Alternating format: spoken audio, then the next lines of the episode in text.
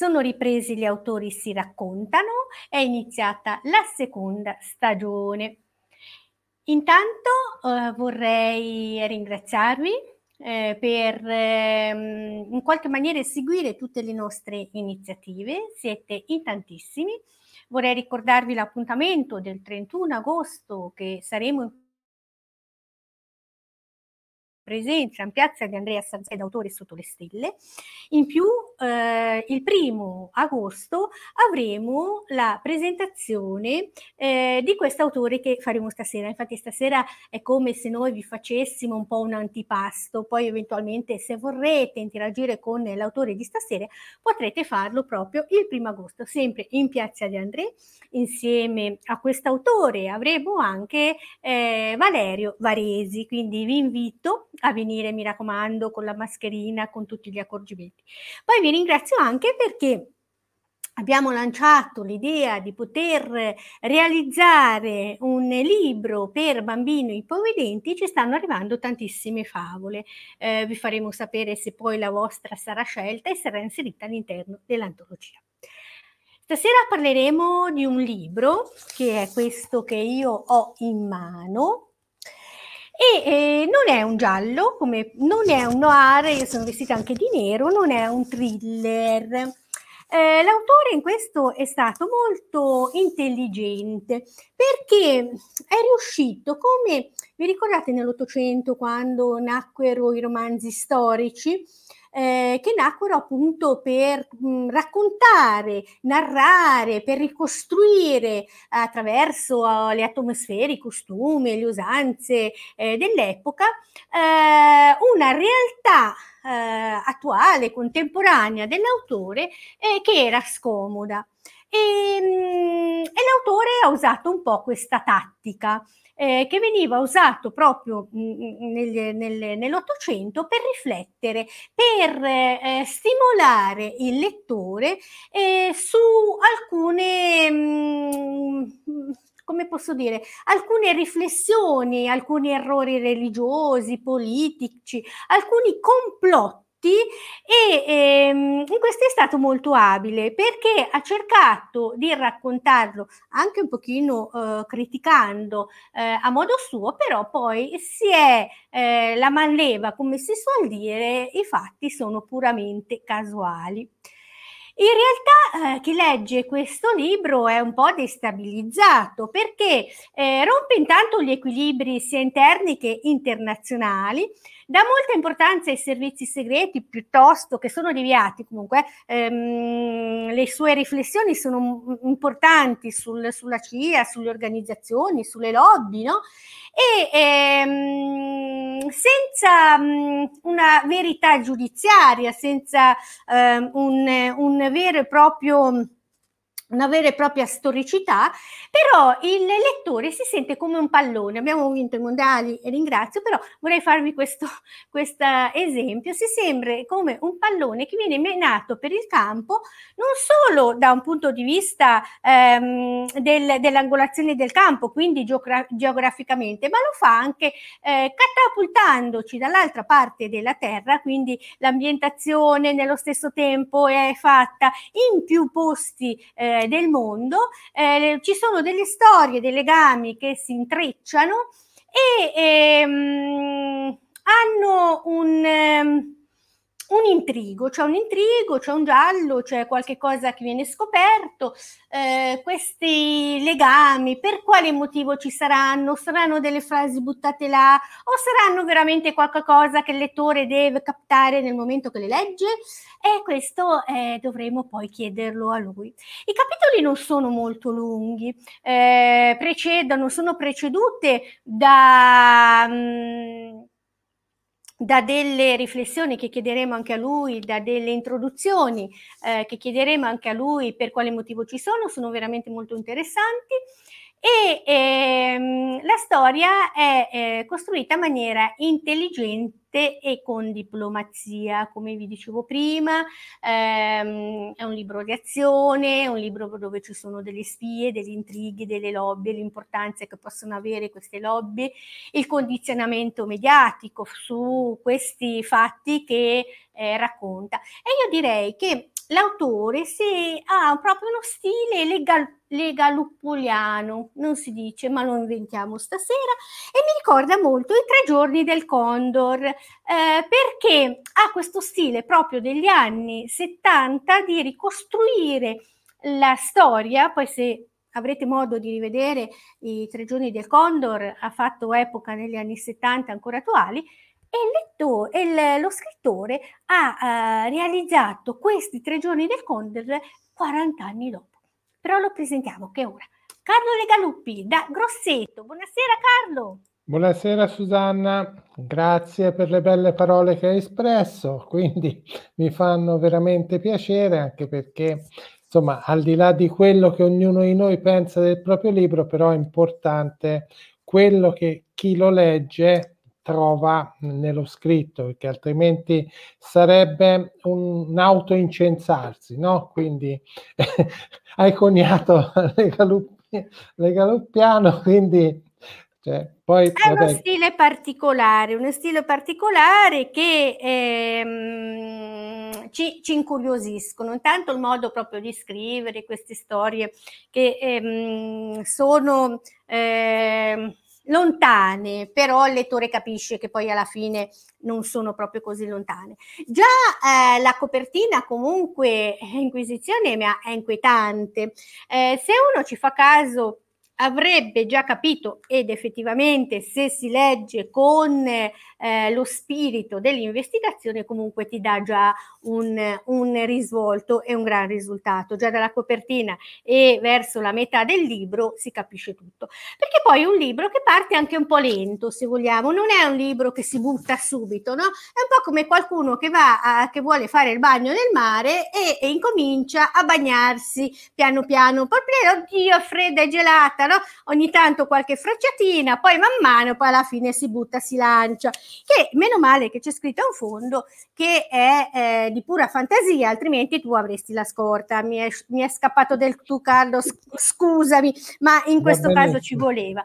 Allora, io avrei alcune domande da fare. Le citazioni che sono state scritte all'inizio, che io adesso farò vedere, che ci sono dalla prima, dal primo capitolo fino alla fine, è un modo probabilmente tutto è un po' dei legaluppi, di poter realizzare. Allora, queste introduzioni, che poi le ritroviamo, che ci sono la fonte da dove sono state prese, ehm, prima si pensa al capitolo e poi si va a trovare la citazione, o prima si, mh, la citazione ispira molto il capitolo?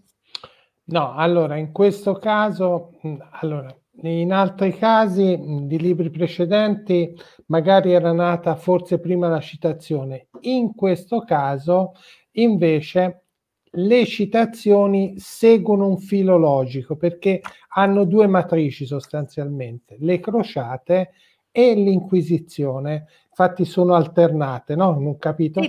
Perché? Perché eh, il libro La nuova Inquisizione è un libro ambientato ai giorni nostri, però che richiama tematiche che sono della vecchia Inquisizione, quella originaria, e delle crociate. Perché? Perché uno dei temi centrali è il fanatismo politico e religioso. Sicuramente sia le crociate sia l'Inquisizione sono due de, dei tantissimi esempi in cui, diciamo, l'aspetto religioso non è che è stato positivo, anzi ha generato delle situazioni veramente terribili, no? Anche perché poi è successo con le crociate, succede oggi con tante altre cose, si va a mantare con il discorso religioso interessi economici e di potere. Quindi sostanzialmente queste introduzioni ai capitoli hanno semplicemente lo scopo in questo libro di guidare il lettore su due filoni appunto storici e poi nel libro questi due filoni storici vengono qua e là richiamati dai temi che riguardano la nuova Inquisizione. Diversamente, per esempio, dal libro che ha preceduto questo, La morte viene dal passato, dove invece ogni capitolo è preceduto da citazioni che riguardano, possono essere poesie, canzoni, eccetera, e quella citazione è un po' la sintesi de- di ogni capitolo. In quel caso, quella citazione, quindi scritto il capitolo, lì sono dovuto andare a cercare la citazione o le citazioni che avevano attinenza per rappresentare il capitolo. In questo caso invece è una specie di fil rouge che collega tutto quanto. Sì, e lo collega molto bene perché come dicevo prima partiamo un po' in sordina per poi arrivare a delle pagine veramente calde, quindi eh, con dei pensieri, delle riflessioni che um, uno si può anche eh, porre delle domande, no? È un romanzo è, ma se fosse tutto vero quello che è scritto? E allora io chiedo al, allo scrittore quanto c'è di vero e quanto di eh, fantastico, perché poi abbiamo detto che si ricollega poi anche all'Inquisizione del passato.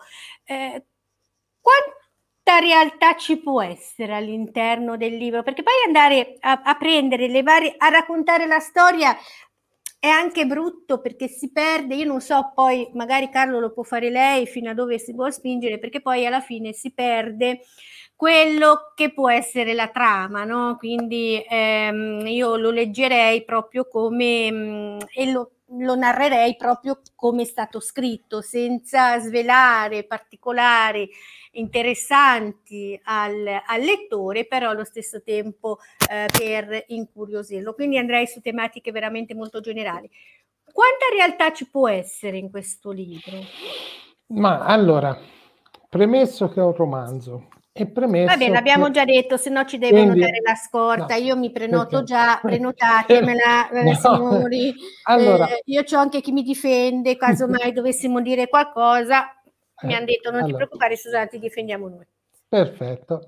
Allora, detto questo, però, eh, un po' leggendo i giornali, la cronaca, eccetera, ci accorgiamo che molto spesso, io direi troppo spesso, i fatti superano la fantasia perversa di noi, di noi scrittori.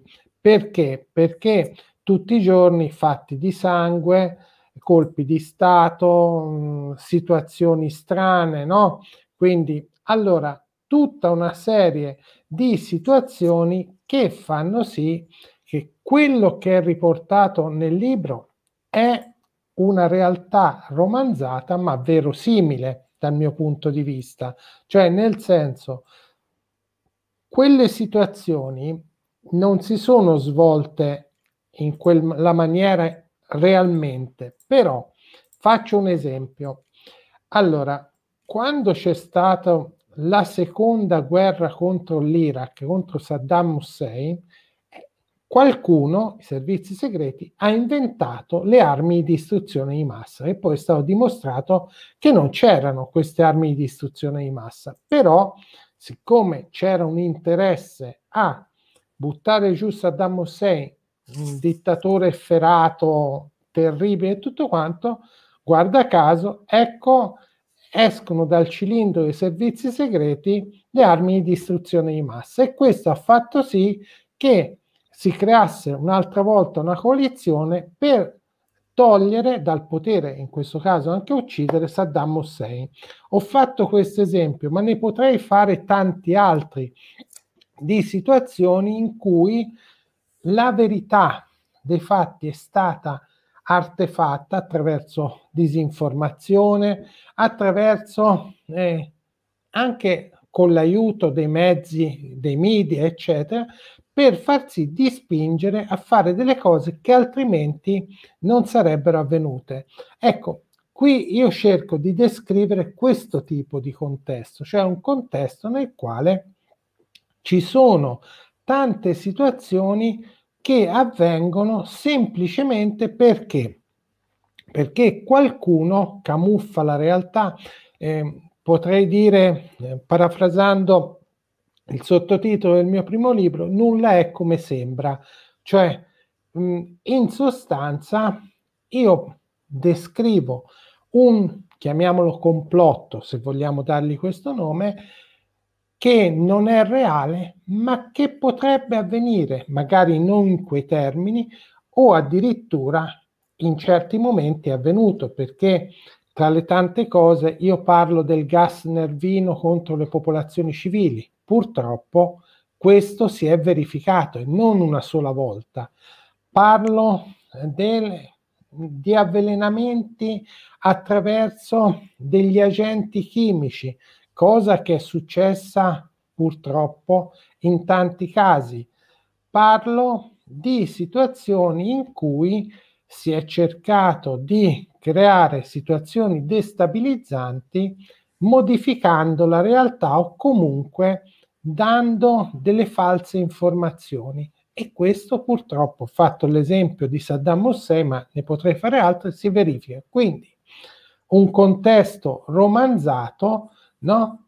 Eh, qualcuno dice si sussurra così anche del Covid. Io eh, questo... Aspettiamo il prossimo, la saga, perché secondo me non è la trilogia, ma inizierà una sagra lega lupponiana. Ecco, quindi diciamo che eh, di reale, cioè fatti realmente accaduti, non ce ne sono, ma ci sono tanti fatti che sono accaduti in quella maniera in altri contesti. Quindi io eh, ho creato quasi un piccolo collage di situazioni che nel mio libro erano importanti. Ovviamente questo libro si muove, tanto per dare così velocemente, si muove su tre direttrici che apparentemente sono scollegate tra loro perché all'inizio c'è un incidente a Los Angeles dove muoiono due bambini travolti da un camion dell'immondizia. Quindi un fatto a sé stante negli Stati Uniti. Contemporaneamente in Italia, in particolare a Palermo, la notte del giovedì santo sparisce Melissa Rodonò, la ex eh, ragazza di Alex, il protagonista, Sir Alessandro Martini Mille, proprio quando i due si dovevano incontrare perché lei aveva delle preoccupazioni, dei problemi, eccetera. Contemporaneamente, appunto, si muove piano piano una macchinazione internazionale che potrebbe veramente destabilizzare gli equilibri mondiali. E quel tipo di macchinazione che io descrivo non è lontana da fatti che si sono verificati o che avrebbero potuto verificarsi, perché magari alcuni di questi sono stati bloccati sul nascere per una somma di situazioni. Ecco, quindi eh, eh, nel romanzo diciamo che ci sono tante parti verosimili, questo sì. Anche Pulcinella scherzando disse la verità.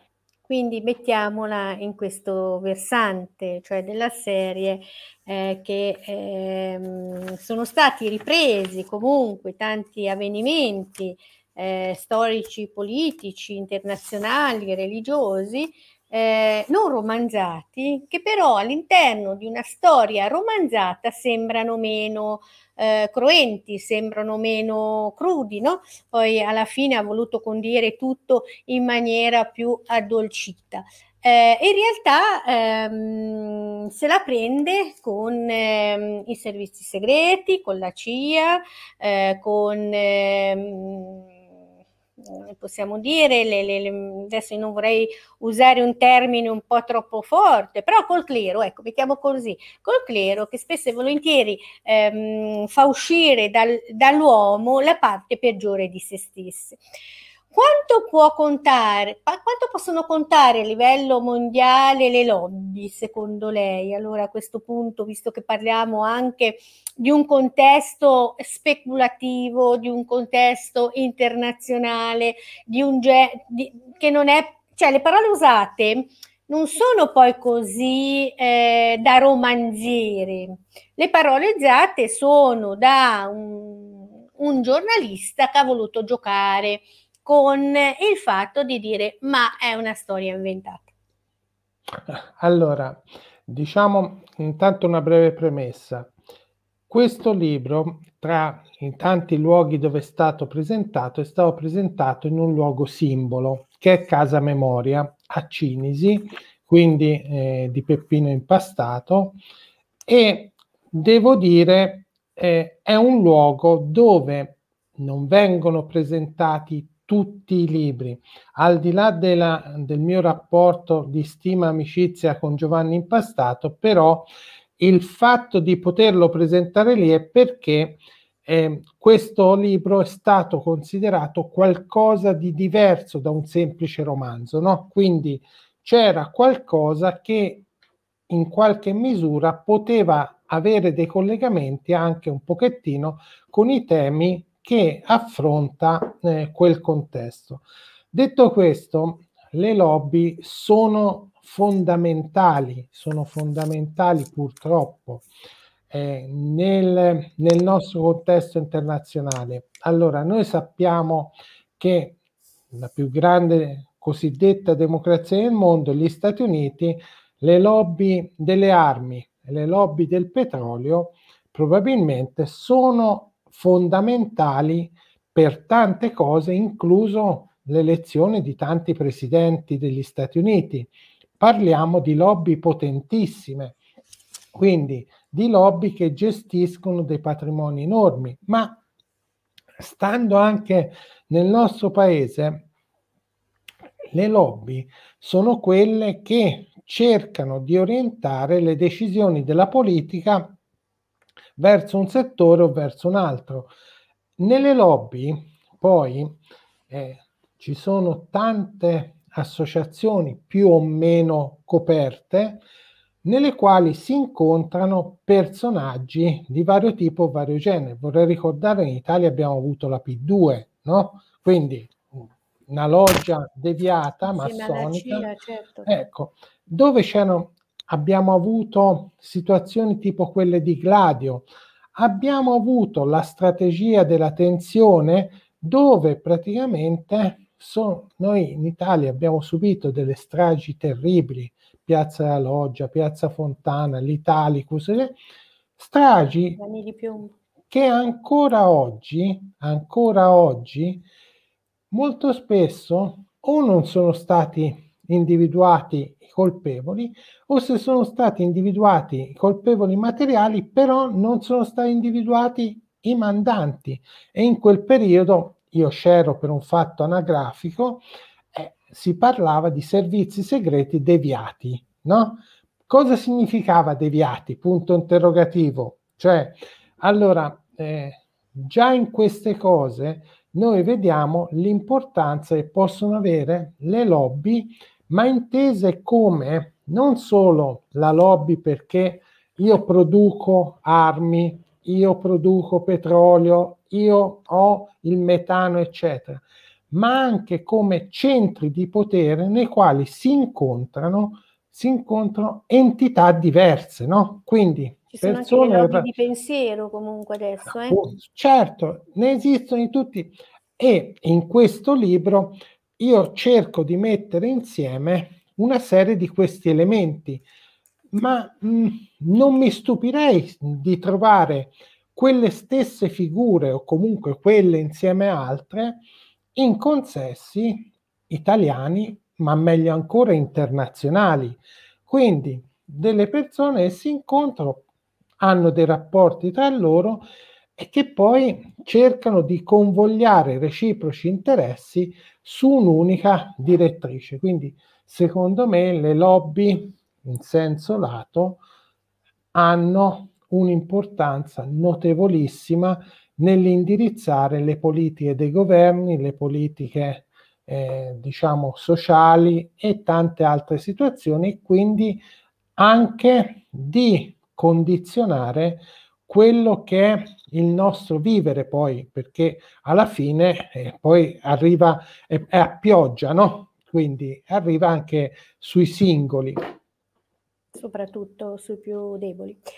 Eh, lei in una chiave diversa ha in qualche modo eh, deciso eh, di schierarsi politicamente perché se uno lo legge attentamente esce fuori il suo pensiero politico riferito soprattutto al mondo economico un eh, perché ha fatto questa scelta di pensiero? Perché non è secondo me non tutti se ne sono accorti o, o almeno non lo so se tutti si sono accorti di, di questa cosa ma allora, io mh, mm, dico sempre una cosa, una cosa è la politica, una cosa è quella che un tempo si chiamava la partitica, no? Cioè il partito, la politica, eccetera. Allora, io come tutti ho le mie idee che esprimo nel momento che vado a votare, no? Per il resto credo molto in alcuni principi che sono la solidarietà, credo molto nel fatto di cercare di sostenere i più deboli, no? Quindi nel mio piccolo cerco di farlo. Credo che eh, si debba in qualche modo combattere quelle situazioni che eh, praticamente destabilizzano quello che dovrebbe essere il vivere normale di noi cittadini. Detto questo, quindi è chiaro che nel momento che i miei personaggi si muovono, in alcuni casi magari ci sono anche alcuni dei miei pensieri di quel genere. Eh, per esempio, non tanto in questo libro, ma in un altro libro, eh, Alex e un altro personaggio che è in quel libro esprimono il loro sentimento riguardo alla religione, no? il loro pensiero riguardo alla religione. Ecco, sicuramente lì c'è molto di quello che penso io su questo argomento. No? Quindi in questo caso eh, quello che viene espresso dal punto di vista, si parlava prima del clero, eccetera, purtroppo non è niente di più, niente di meno di quello che è successo in tante situazioni che abbiamo visto in cui la Chiesa cattolica, in questo caso, ahimè, io sono cattolico, battezzato, diciamo, eh, comunicato, sposato in chiesa, eccetera, però quando io ho visto, ho visto eh, la Chiesa cattolica che occultava certe situazioni del tipo di quelle che io ho narrato nel mio libro, mi sono indignato, ma mi sono indignato non tanto come cattolico, ma quanto come persona, perché lì non è un problema di essere cattolici, buddisti o indù o islamici. È umano. È un problema umano. E una chiesa che dice vuole difendere i deboli, tutto quanto, non può coprire quelle cose. E quindi, ecco, sto dicendo, per cui quello che io ho cercato di mettere non è tanto per indicare di votare un partito o votarne un altro, quanto di dare un'impronta che a mio avviso è quella che dovrebbe aiutarci a vivere in maniera più civile. Eh, ecco, per esempio, evitare i cosiddetti odiatori di professione, no? Perché eh, mh, cioè gestire le cose con l'odio è veramente pericoloso perché poi odio chiama odio, no? È un po' come le faide, quindi si scatenano delle situazioni. Quindi è un po'... Eh, questo però è il filo conduttore della trilogia perché la nuova Inquisizione Red Razione chiude una trilogia e quindi tira un po' le fila di tutta una serie di situazioni già iniziate nei libri precedenti, ma che hanno poi una matrice unica, cioè quella di dire che purtroppo noi persone comuni molto spesso vediamo solo una parte della realtà e questa realtà che ci viene a volte profinata è mistificata, no? Allora dico, siamo svegli, cioè cerchiamo di ragionare con la nostra testa cerchiamo di capire le situazioni. È un po' quello che eh, in questi libri emerge da tante situazioni. In questo è stato molto machiavellico perché è riuscito intanto a riportare a galla, non a riportare perché voglio dire sono tematiche che ci sono purtroppo tuttora e eh, sono presenti, spesso e volentieri ci si guarda dall'altra parte per non vedere o per non farsi del male, perché ovviamente queste tematiche fanno male poi alla fine se uno ci riflette e eh, la seconda perché è riuscito a costruire questa trama che inizialmente sembra partire veramente molto lenta, poi si rafforza man mano, no? poi come una valanga che all'inizio rotola piano, poi eh, ti, ti, ti, devasta ehm, qualsiasi, mh, qualsiasi, cosa si trovi, si trovi davanti. Eh, voi adesso Carlo lo vedete così, bello tranquillo, educato, elegante, però volevo chiederle, perché ha utilizzato anche un linguaggio molto colorito per rendere la, mm, la storia più credibile? perché mm, lei parla anche di corruzione, quindi dava l'impressione eh, di, mm, di, utilizzare il linguaggio magari anche di chi, ehm, io non, non vorrei usare altri termini eh, perché non vorrei offendere, ecco, eh, visto che lei sa di che cosa stiamo parlando. Ma allora, nel libro ci sono vari linguaggi. C'è il linguaggio di ex militari, perché il protagonista, eh, Alex, è un ex ufficiale del SAS inglese di stanza a Belfast negli anni 90, quindi è sicuramente un, una persona abbastanza cruda nelle sue espressioni, come lo sono alcuni dei suoi compagni. C'è il linguaggio, per esempio, eh, della, di un personaggio che io ho fatto parlare in siciliano grazie a un'amica che non smetterò mai di ringraziare, che è un'attrice siciliana che si chiama Stefania Sperandeo, che ha tradotto in palermitano una serie eh, di frasi di un personaggio appunto nel corso eh, di queste situazioni. Eh, ci sono i linguaggi di alcuni personaggi che stanno organizzando una macchinazione tale per la quale devono anche quando non sono parlo di personaggi maschili e personaggi femminili è chiaro che usano un linguaggio che è abbastanza schietto. Cioè ho cercato di adattare il linguaggio un pochettino anche alla situazione reale. Tra l'altro in questo mi ha aiutato tantissimo l'editor di Alter Ego, che in questo caso è stato Diego Di Dio, con il quale abbiamo lavorato proprio nei dialoghi, no?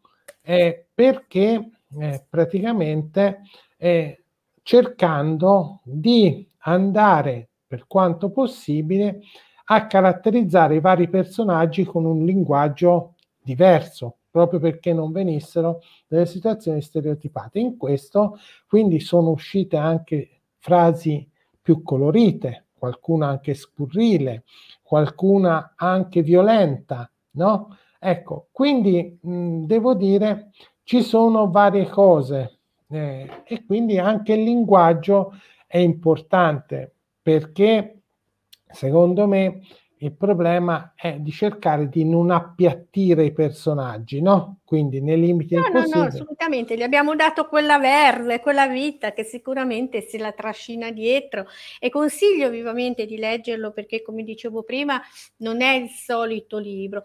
Eh, Carlo è molto astuto, l'ha dimostrato sia nella stesura di questo libro e soprattutto una cosa che mi ha incuriosito e divertito moltissimo che ogni tanto lei mette le citazioni dei libri precedenti perché vuole invogliare i lettori ad acquistare anche gli altri.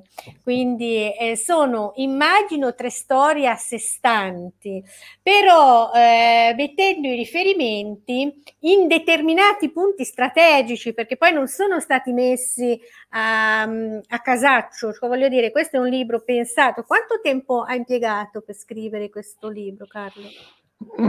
Allora, questa è una domanda difficilissima. Perché difficilissima? Perché io in, in genere, se decido di partire con una storia quando parto, eh, è molto veloce la mia scrittura, quindi la prima stesura eh, nel giro di due o tre mesi termina di un libro più o meno così. Da lì comincia il vero lavoro. Perché?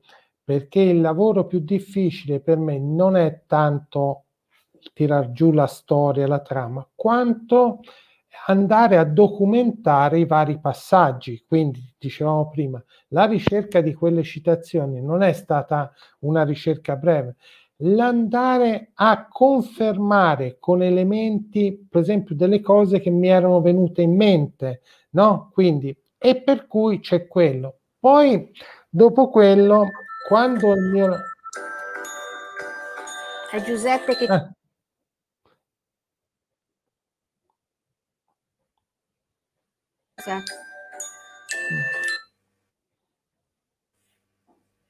Lo silenzio così almeno leggo quello che ci vuole dire.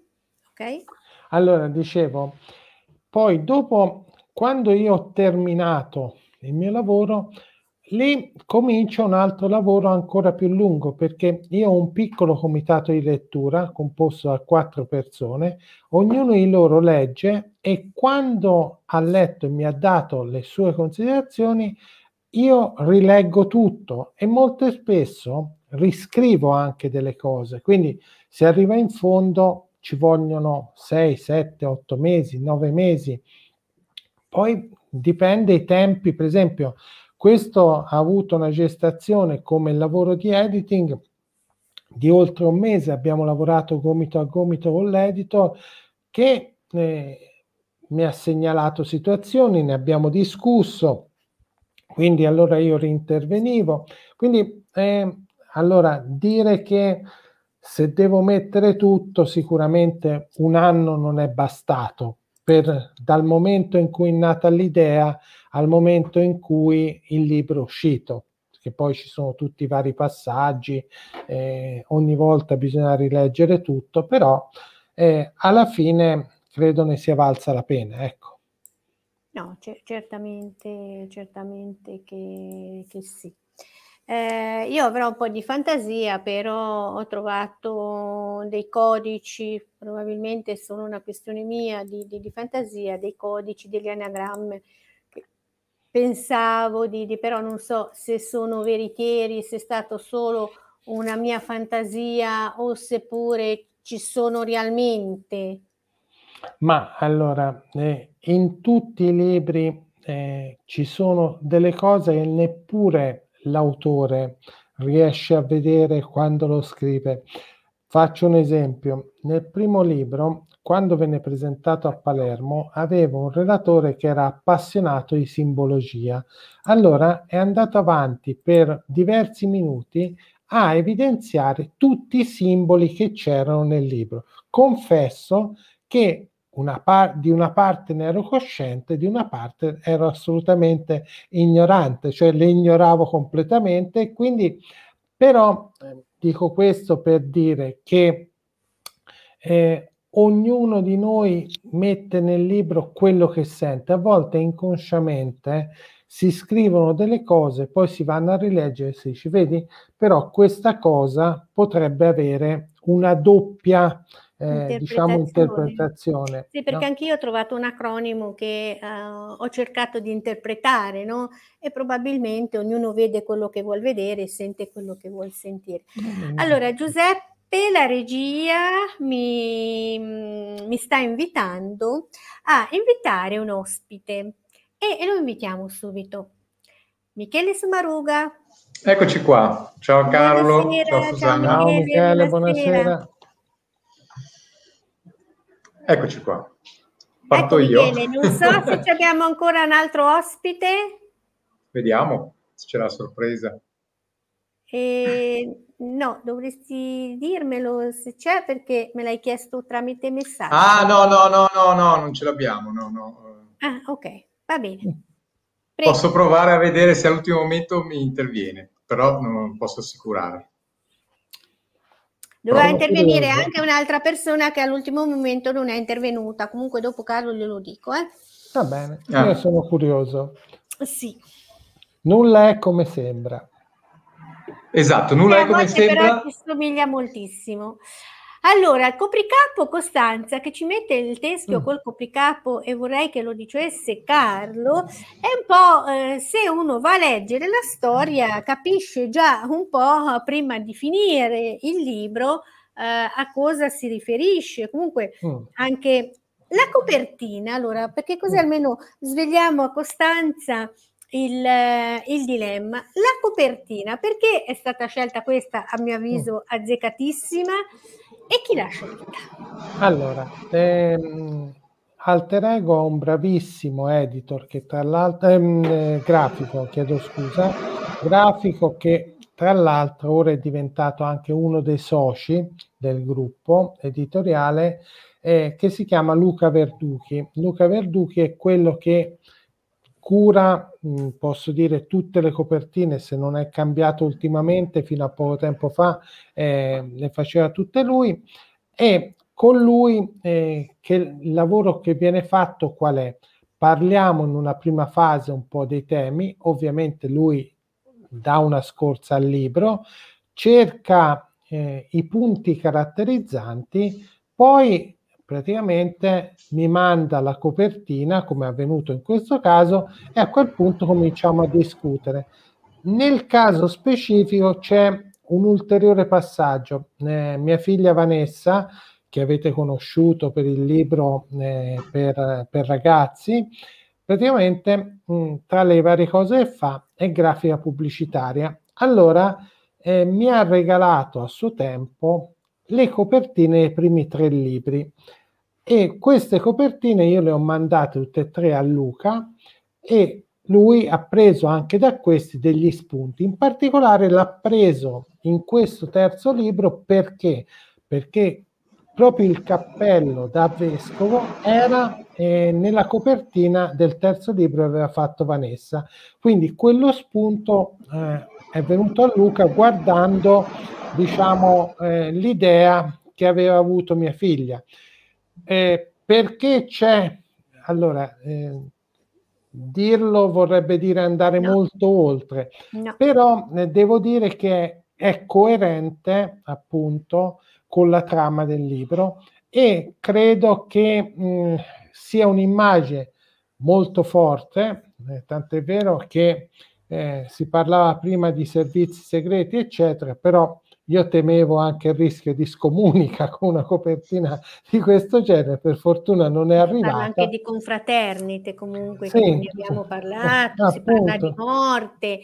E Costanza, se lo legga sto libro, così roba. almeno riesco a capire per quale motivo il teschio normalmente è il simbolo della morte, eh, il capo, il sopracapo sappiamo chi lo indossa, chissà per quale motivo stanno all'interno di questo libro. Quindi la cosa migliore è prendere e leggerlo. Tanto guardate, nel giro di un weekend, se leggete in maniera lenta, se leggete in maniera veloce, nel giro di un pomeriggio talmente scorrevole che riuscite sicuramente a, ehm, a capire per quale motivo all'interno della copertina c'è questo teschio con questo copricapo che io non vorrei dire di chi è, perché altrimenti eh, io ho chi mi difende però. Eh. Michele, allora, Michele voleva intervenire. Certo, io volevo intervenire, avevo due domande eh, a Carlo. Io Carlo l'ho conosciuto di recente, diciamo in un'intervista come questa, grazie a Susanna e all'associazione, quindi eh, ci conosciamo da poco e volendo ci siamo conosciuti in diretta. Però io ho apprezzato eh, questa idea di utilizzare eh, i coniglietti per fare i gialli, perché io penso che sia effettivamente una cosa simpaticissima, perché penso che di, diciamo, di misterioso i coniglietti abbiano poco apparentemente, quindi mi sono entusiasmato e sono andato a pescare il tuo primo libro, che effettivamente ce l'ho qua, ce l'ho qui, eh, l'ho appena letto, adesso l'ho proposto anche ai figli allora, agli facciamo amici. vedere le due versioni. Nasce ah. così nasce così e poi è diventato in quella maniera perché, eh, io perché così l'ho preso. Appunto, sì, ormai questa in commercio non c'è più questa è la copertina originaria diciamo così non si capisce cosa c'è sopra c'è una pistola, una, pistola, una, mano, una, mano, una mano. e delle ombre, quindi è, è questa la copertina originaria e questo è poi diventato esatto, quando, quando pa- praticamente eh, è cambiato perché poi eh, per motivi editoriali dopo un po' di tempo eh, fanno una versione diversa. Eh. Poi il, ah, il testo è lo stesso, non cambia niente, è solo un fatto di formato e copertina. Eh, perché ecco, poi però... i diritti di autore si devono rinnovare rifacendo le pubblicazioni. Ecco, però la, la, la, mia domanda a Carlo è questa qua. Innanzitutto io sono andato a comprarlo all'origine, io sono andato a comprarlo in Maremma, per cui sono andato a prenderlo laddove è nato e, e, ne ho preso uno e adesso vado a prendere tutti gli altri e li prendo rigorosamente in Maremma dalla mia amica libraia Castiglione della Pescaia che ringrazio anche qua. Quindi non li prendo a Milano. E quindi ho letto soltanto il primo, ma adesso vengo giù in vacanza e vado a leggere gli altri. Però io ho questa domanda proprio di curiosità. Noi, io sono diciamo, uno scrittore di racconti per ragazzi, ma sono assolutamente freelance, nel senso quando tu mi dici ci ho messo un anno, sì, ma per me un anno sono 30 anni, nel senso che è un anno di quel delta di tempo che mi rimane dopo che ho fatto tutto quello che mi resta da fare. Io ho la curiosità, perché devo dirti la verità, che leggendo questo libro io ho detto, a parte che è incredibile perché il sottotitolo nulla è come, è come sembra, è vero, insomma, no? È, è, un po' come Hitchcock quando ha fatto il film della donna che... che, che, che viste due volte, che io sono andato al cinema e quando entravo c'è uno che dice peccato che muore. Tu dici, a dire. E, e ciò nonostante non c'entra niente perché il film è talmente potente che quella cosa lì non lo sposta, no? Io quando ho letto questo libro ho detto, caspita, ma è un professionista, perché io non mi considero un professionista, anche se mi piacerebbe. Adesso io ti domando, com'è stata la tua storia? Perché tu non sei nato un scrittore, no?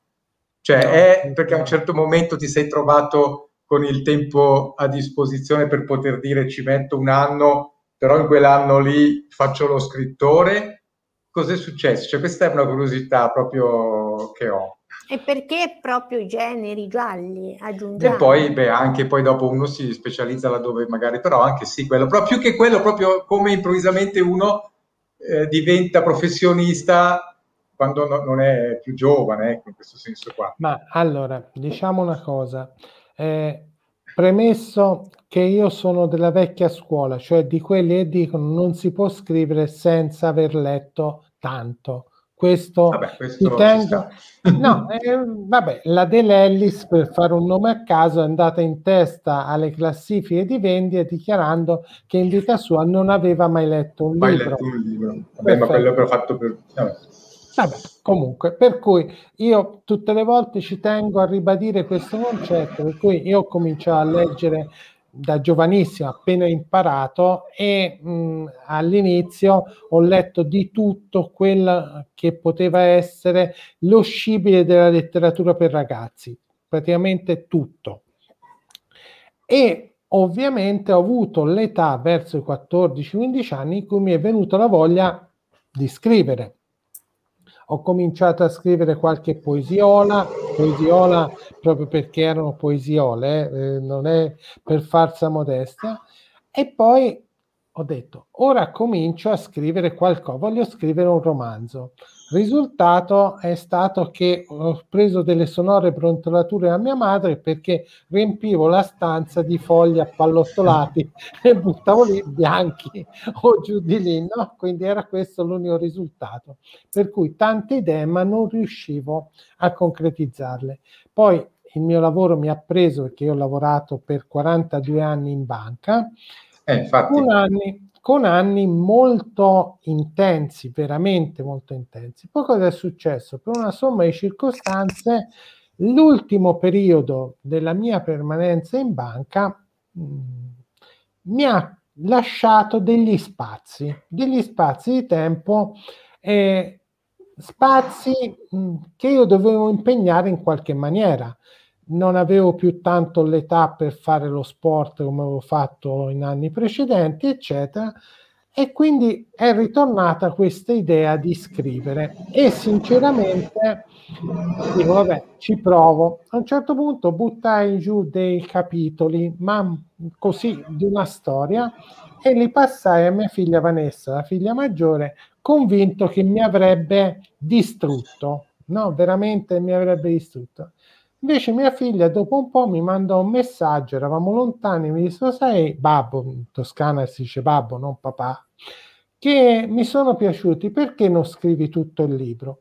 Io quel libro non l'ho scritto, cioè quei capitoli sono ancora lì, ho preso solo degli spunti per il primo libro, ma mi sono messo a scrivere l'ottava croce celtica.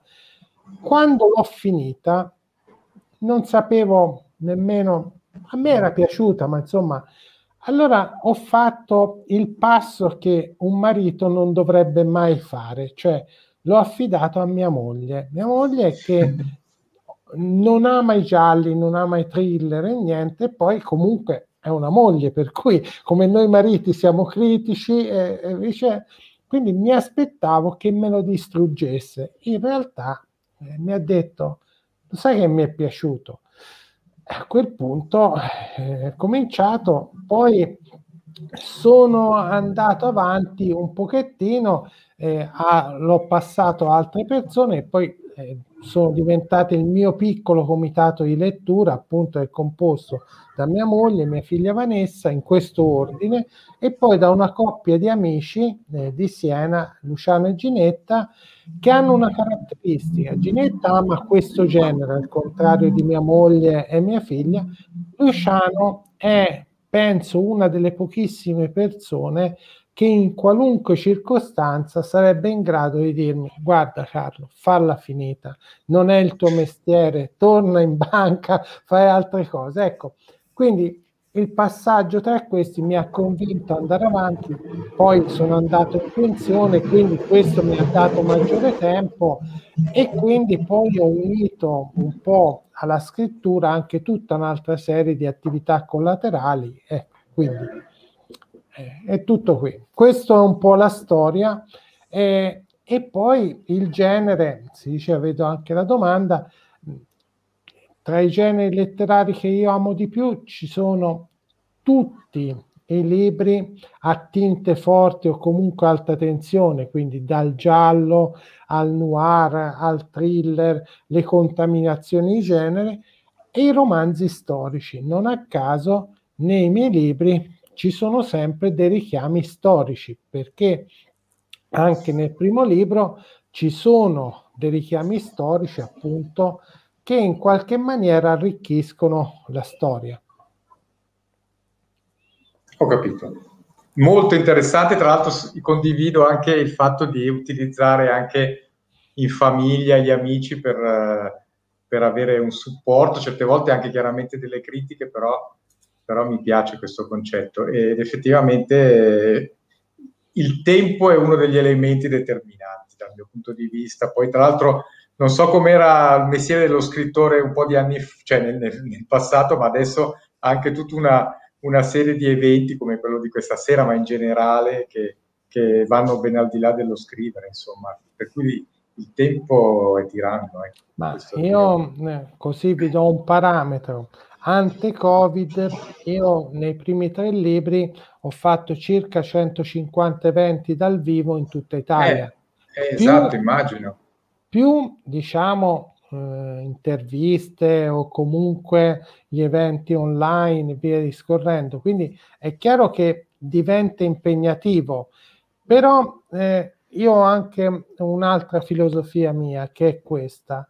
Eh, se una cosa ci piace, se una cosa la vogliamo fare, se è importante per noi, alla fine ci vorrà del tempo, ma riusciamo a incanalarla, a trovare il modo di sfruttarla. Non facciamo altre cose, sacrifichiamo il sonno. Io dico sempre, io sono uno scrittore anarchico, nel senso che non ho delle regole di scrittura, ho quando decido di scrivere posso stare anche un giorno intero a scrivere, poi magari il giorno dopo non scrivo niente, oppure non dormo quella notte e vado avanti a scrivere. Quindi ecco, a quel punto io ho fatto una scelta nell'ultima parte del mio lavoro perché un piccolo spazio sono riuscito a ritagliarlo, ma ho, ho sacrificato tante cose in quel periodo, cioè ho fatto delle scelte e quindi in queste scelte ho inserito come priorità la scrittura. Ecco, però eh questo è il mio modo, non è che è una ricetta che può valere per tutti, assolutamente, ecco. No, questo no, però chiaramente uno scrittore, cioè può diventare uno scrittore famoso, a quel punto diventa la professione, e vabbè, però in una situazione dove invece parte come quantomeno un hobby, poi eh, arriva a, a, un momento dove uno fa una, una, scelta come quella che hai fatto tu e devo dire che adesso sono curioso quando eh, leggerò gli altri, per adesso ho letto solo l'ottava cro- croce celtica e effettivamente ho capito che Alex rappresenta il personaggio che c'è sempre, che è un tipo che è assolutamente accattivante, cioè cattura l'attenzione di chi legge, eh, sicuramente uno si schiera dalla sua parte, però la cosa bella del tuo libro, senza diciamo anticipare nulla, è che effettivamente il, t- il sottotitolo è vero, nulla è come sembra e alcune cose, per quanto uno, cioè lo, lo scrittore cerca di stupire, il lettore cerca di anticipare quello che lo scrittore anche Montalbano era un maestro in questo, no? Ecco, eh, certe volte eh, tu lo inganni il, il lettore, cioè ci sono due o tre cose che non posso dire, però alcuni personaggi stupiscono, ecco, perché uno non se l'aspettava veramente, ecco, questo, io questo... ho apprezzato tantissimo questo fatto.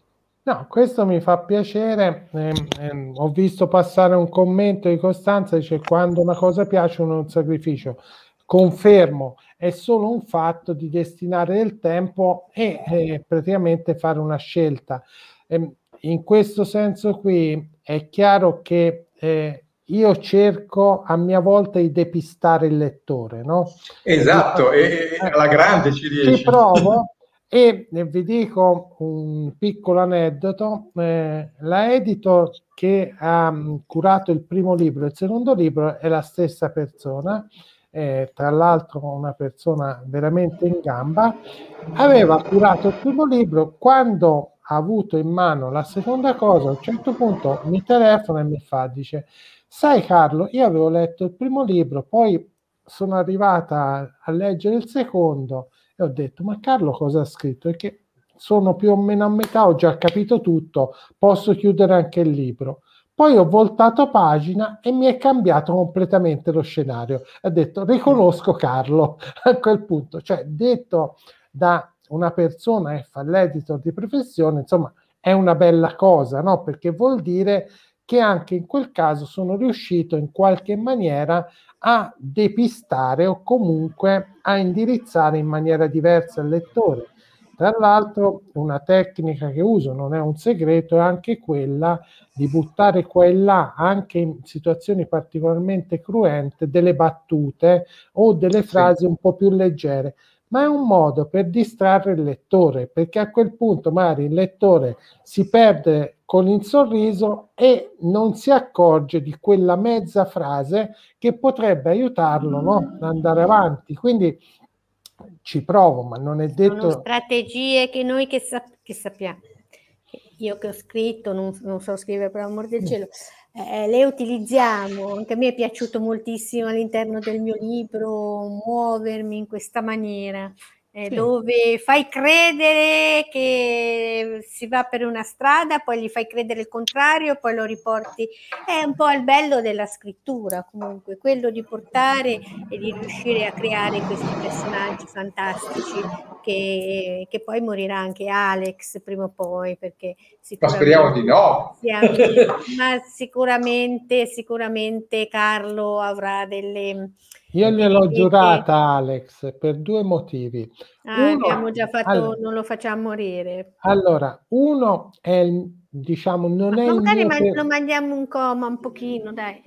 Non è il mio personaggio preferito, questo l'ho già detto, ma non ho ancora svelato qual è il mio personaggio preferito, anche perché è un personaggio che avrà la dignità di un libro suo, no? Michela, Quindi, noi scherziamo per tenervi un pochino attivi eh, e sempre eh beh, in certo. movimento nel, nei commenti, quindi cerchiamo in qualche maniera di stuzzicare Carlo. Eh? Eh, e poi l'altro motivo per cui io l'ho giurata Alex perché sono gelosissimo di Alex, perché eh, Alex piace molto, non capisco perché, alle signore. Tant'è vero, vero che in Sicilia Facile. hanno creato anche un hashtag che è tutte pazze per Alex, no?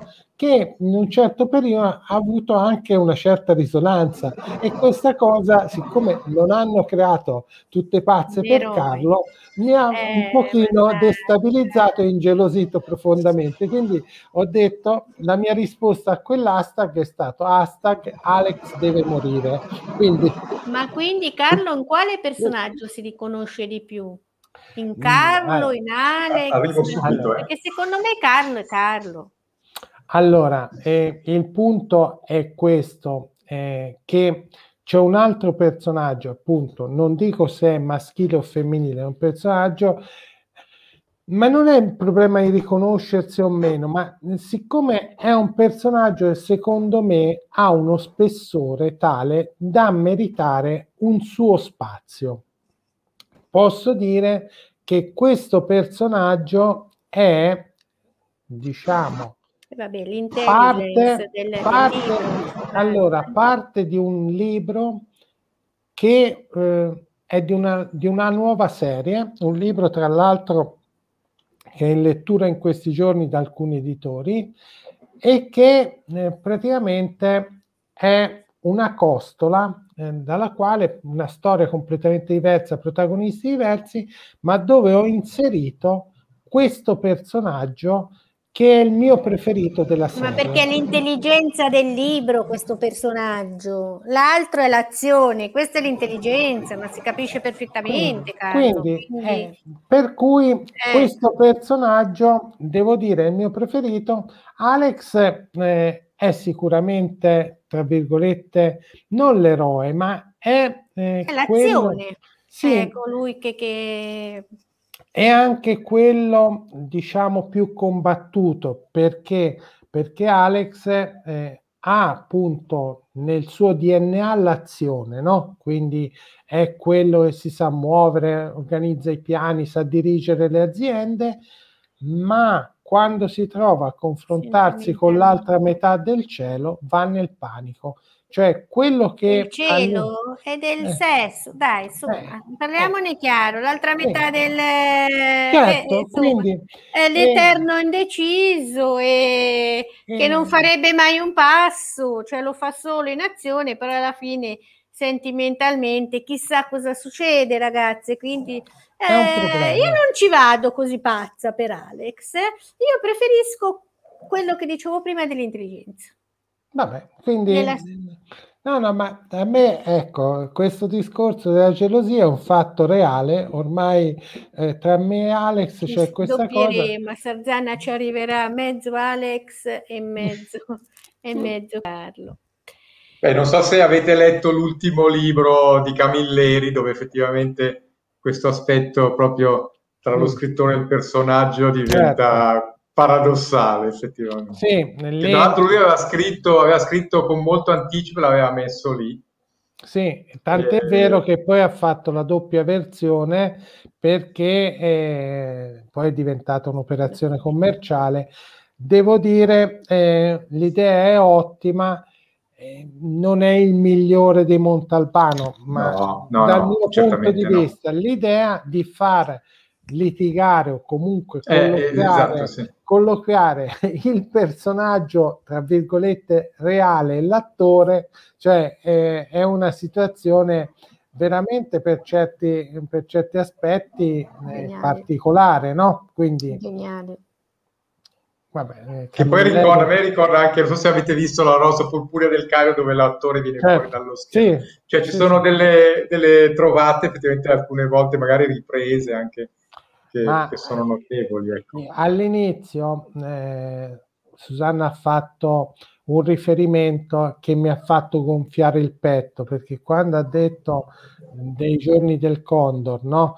Eh, mm. secondo me è, Condor, è, uno, è uno eh, dei film o comunque diciamo delle storie più belle, più appassionanti che io eh, ho visto, cioè siamo veramente in una situazione in cui la tensione è portata veramente alle estreme conseguenze, a parte l'attore che è un grande. Beh, no, so... lì è proprio la storia, a parte l'attore no. che voglio dire, Rob Ref, mi sono ingavettata. Redford, sì. Redford è, è, però mh, nel colloquio che c'è all'interno del capitolo lo ricorda moltissimo il colloquio che lui ha alla fine del, del film, quindi mh, io li, li, li paragonerei Infatti è per quello che ho detto 40 anni dopo, perché in 40 anni le lobby, eh, le inquisizioni,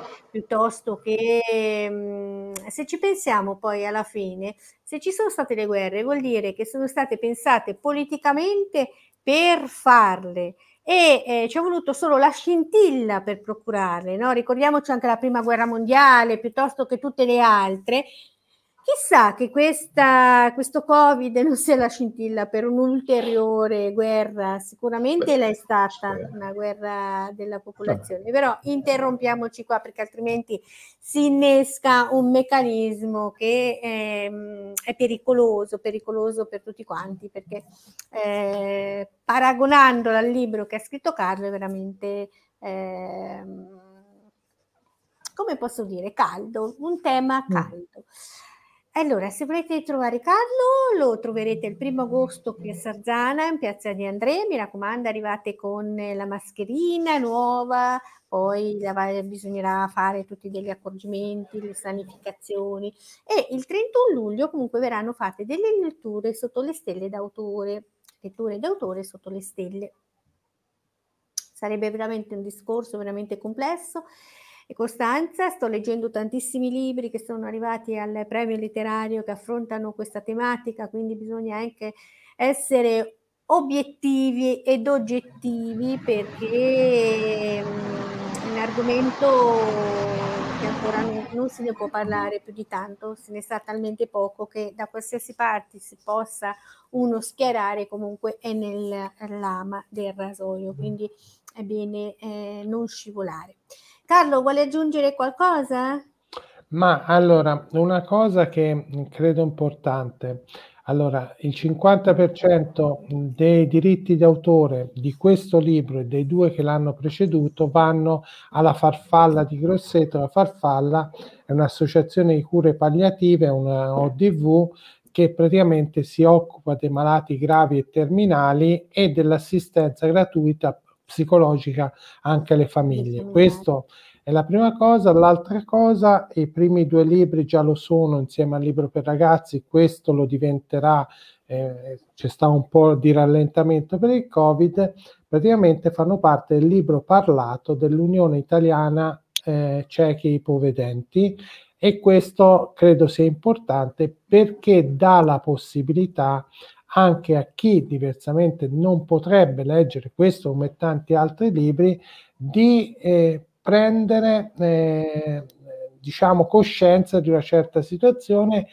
E ci tengo a dire una cosa che quando uscì il primo libro sul libro parlato mi arrivò il giorno del mio compleanno il 28 marzo praticamente un messaggio su Facebook da parte di un ex collega ormai ipovedente che mi disse, dice, al di là del giudizio sul libro, ma in quel caso era poco importante, che secondo lui queste iniziative eh, erano importanti perché aiutavano a eliminare le barriere che non sono solo fisiche, disse lui. Questo è una cosa importante e io eh, invito tutti gli scrittori, eccetera, che possono a mettere a disposizione i propri libri appunto dell'Unione Italiana Ciechi e Ipovedenti perché non, a noi non costa nulla, no? però è un grosso regalo che facciamo a delle persone che in questo modo si sentono meno sole, meno lontane dal resto della società. Ecco. E come si fa? riallaccia Come questo si fa? discorso? Ma che- che- in ogni, allora, in ogni capoluogo di provincia l'Unione Italiana Ciechi e Ipovedenti ha una sede. Io sono andato alla sede di Grosseto, ne ho parlato con l'allora presidente e mi hanno messo in contatto. A quel punto ho fatto avere il mio libro alla struttura che mi hanno indicato. Loro poi trovano un attore o un'attrice che legge il libro lo interpreta ovviamente e poi finisce in questo libro parlato no? tra i vari libri dove ovviamente possono accedere solamente i soci dell'Unione Italiana Certo. Cechi. Ecco, ehm, un- proviamo. Io mi riallaccio a questo discorso di Carlo perché stiamo realizzando un eh, libro di fiabe e favole per bambini ipovedenti. Eh, manderemo comunque a tutti gli ospedali, a tutti i centri, quindi inviateci che tutte e due scrivete favole e fiabe, inviatecele perché così almeno possiamo eh, fare questo bel regalo a, a questi bambini che spesso e volentieri non, eh, non possono, non possono e non hanno la fortuna di poter, di poter leggere. Eh, Michele, se vuoi le aggiungere qualcosa, se no io concluderei la serata invitando nuovamente tutti i nostri ascoltatori a vedere Carlo che farà un firmacopia il primo agosto a Sarzana in piazza di André eh, subito dopo la presentazione di Valerio Varesi con il suo ultimo libro che è uscito oggi, quindi lo ricordo. E quindi eh, Carlo ce l'ha, ce l'ha già? Sì, ce l'ho È già. uscito, ma io non, non vado di là. No, no, è, è uscito, uscito oggi, è uscito oggi. è in quel mucchio lì. Anche Se date un attimo farà, farà il suo ce Eh. Michele, vuole aggiungere qualcosa? No, io non ho nulla di particolare da aggiungere se non che ringrazio l'associazione di Sarzana Poeti, solo Poeti Poeti, perché secondo me eh, fa veramente un grande mestiere, dandoci l'opportunità, non so se tutti quanti seguono, ma ci sono veramente una quantità di iniziative No, sono- incredibili. Eccolo qui. Ecco qua. Questo qui è Reo È il libro che presenteremo con Valerio Varesi, Reo Confesso, il primo agosto dalle ore 21.30, perché prima ci sarà il firmacopie, poi ci saranno tante belle iniziative. Abbiamo un autunno e un inverno pienissimo, come diceva Michele, di iniziative importanti, bellissime, e quindi spero insomma di, che riusciamo in qualche maniera ad arrivare a, a tanti autori, ma anche non, che possano seguirci, perché poi abbiamo Radio Poeti, questa serata, questa trasmissione andrà domani su Radio Poeti e poi in replica andrà eh, in, in, in altre giornate. Invito il vicepresidente del premio letterario Giuseppe Di Lido direttamente da Barletta. Eh, buonasera, Buonasera. Giuseppe. Buonasera Giuseppe. Eh, vuole Giuseppe. aggiungere qualcosa? No, che oltre alla radio viene caricata anche sui vari podcast, quindi Spotify, Amazon, Google, FM, Deezer, dappertutto siamo, ci potete trovare.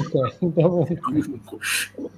Ovunque. Quindi abbiamo- L'importante è che ci seguiate, seguiate, seguiteci.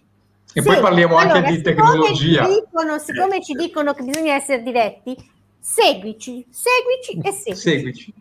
Va bene. No, volevo continuare quello che stava dicendo Michele, lo dobbiamo ringraziare perché grazie a lui e a Mario abbiamo anche la rubrica della tecnologia che è molto utile e, e- e invito a seguirla perché è molto Avete imparato di tutto, di tutto.